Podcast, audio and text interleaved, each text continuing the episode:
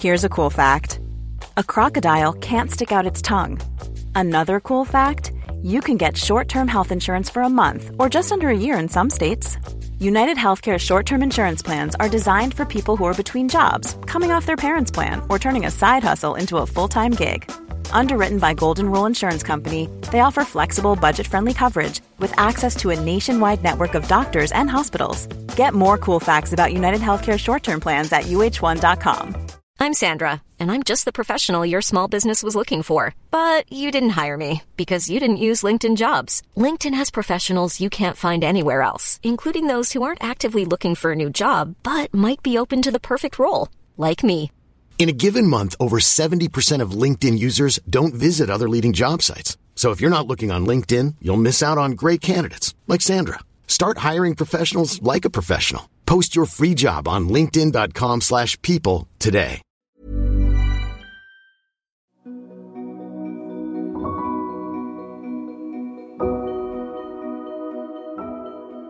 Hello, welcome back to Pediapod. You may remember that going forward, episodes are going to rotate between three different formats, focusing on collections, senior investigators, and hot new research areas. This month is a Senior Investigator Month, and we're delighted to have sat down with Linda de Vries, a neonatal neurologist from the Netherlands. Her illustrious career has focused on predicting neurodevelopmental outcomes using neurophysiology and neuroimaging methods. Here she is. I'm Linda de Vries. I'm a retired neonatologist.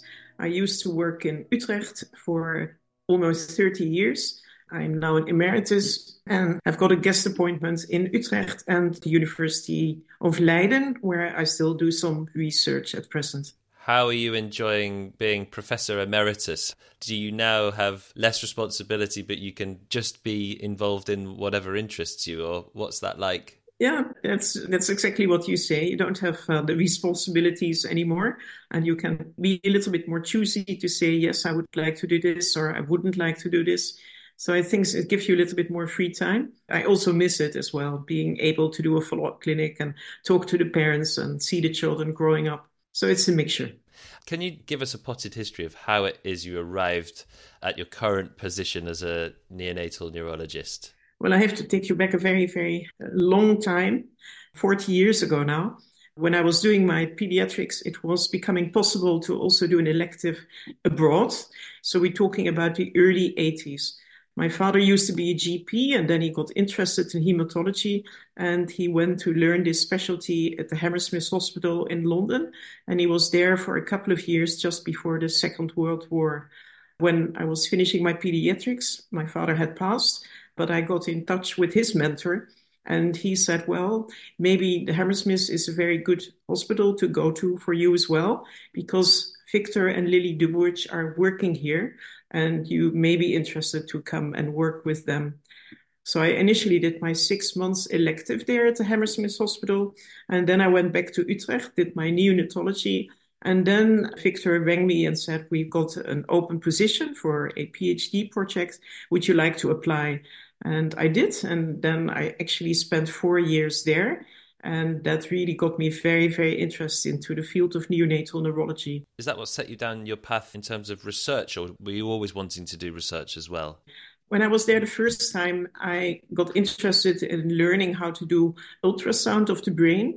And Malcolm Levene was one of the first people in the world who did cranial ultrasound in preterm babies, and he taught me how to do it. And when I came back for my research, we were just being able to diagnose white matter injury using cranial ultrasound. So that became the topic of my PhD. And in those days, we were also starting to be able to do MRI in these preterm babies. So this was all very kind of new and exciting. Would a contemporary neurologist recognize the images that were coming out of those early forms of MRI and cranial ultrasound? Oh, yes. Well, I mean, it's a world of difference. What you got in those days, they started off with linear ultrasound, and you were not able at all uh, to see the, the white matter. So we really only looked at IVHs, and uh, only when there were big cysts in the white matter, we were able to recognize them. So the resolution of those ultrasound images has really changed a lot and is still improving actually with the new equipment we, we are getting. And then the MRI, I always tell this to people and they kind of look at me and really surprised that in the beginning, when we went to the MRI, we only got single slices. So like now you get a thousand slices when you've done your MRI in kind of half an hour. In those days, you would sit next to the baby for 45 minutes and then you would go back to the unit having only got three slices. And so if you were lucky, you were just having the slices where the brain injury also could be recognized. And of course, there also the solution is very different. We couldn't do any advanced imaging techniques like we can do now, like connectivity, DTI, and those were just plain T1 and T2 images. But it was enough to get your PhD. oh, yes, definitely. It was all very new. Uh, the PhD covered uh, that the white matter injury was more important for outcome uh, compared to an IVH. We always thought in the beginning that IVH, even was it, when it was quite small, it would matter. And if you had a large IVH, then you often died and that you were having a poor outcome. But then once we were able to recognize white matter injury, we found out that white matter injury was bilateral uh, and, and it often caused a lot of problems to the brain in the future, uh, to the child in the future. Developing cerebral palsy was very, very likely. So this difference was kind of the beginning of the PhD. And then we looked at post-mortem data of those children. And we also looked at longer kind of outcome at two and five years and of course looking at risk factors for these conditions as well and trying to reduce the incident and actually between the 80s and where we are now uh, this severe cystic white matter injury has really dropped incidence from kind of 6% to less than 1% at present. So it, it did work to get things better over time. That must mark the earliest period of us being able to make any predictions about these high risk children Yes, absolutely. I think in, in those days it was still kind of wait and see, and we don't know. And parents went home with their baby in, in huge uncertainties.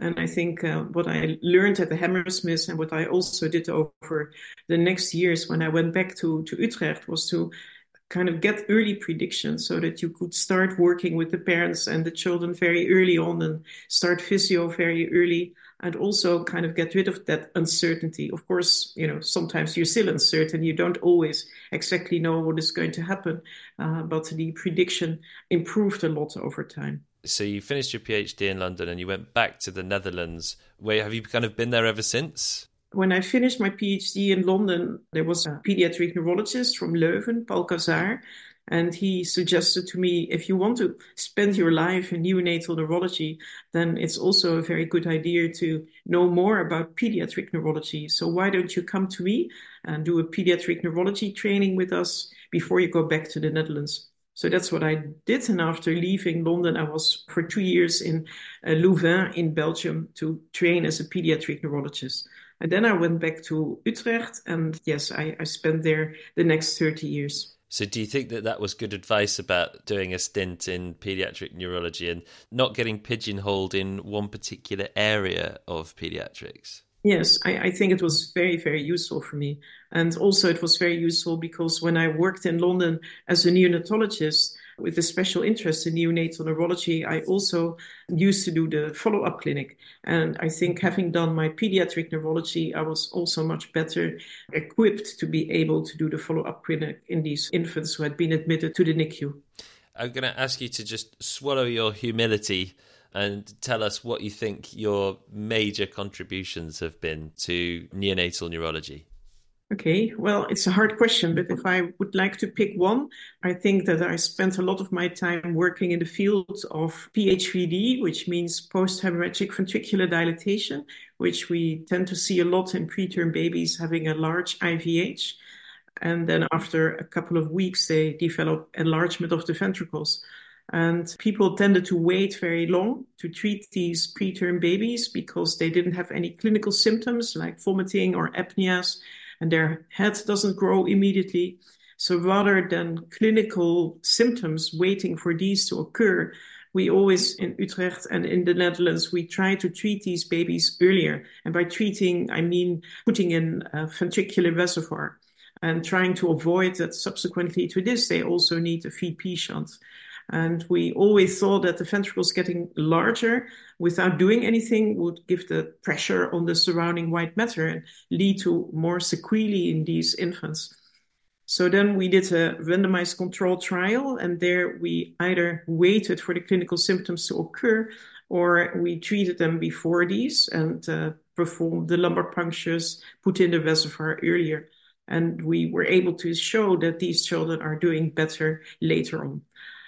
So I think that was something which changed the policy in many centers. There, unfortunately, are still people are using the kind of wait till clinical symptoms kind of policy, but in many centers it changed the policy and they're now treating earlier. And I think that's beneficial to the to the child.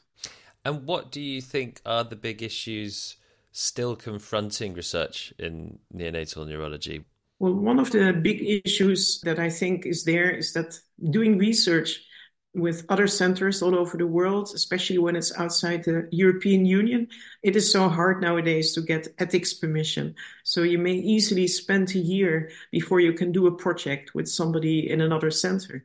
Even in the Netherlands, if you want to combine data, you may spend a lot of time of getting data sharement agreements. And some people even say that they find it so difficult that they prefer not to be doing it anymore. So I think that is a kind of negative issue the other kind of positive issues is that we are moving the needle so fast. I mean, so much has happened with this introduction of hypothermia in full term babies. We were for the first time able to start treating babies rather than just giving them support, but to actually be doing something positive.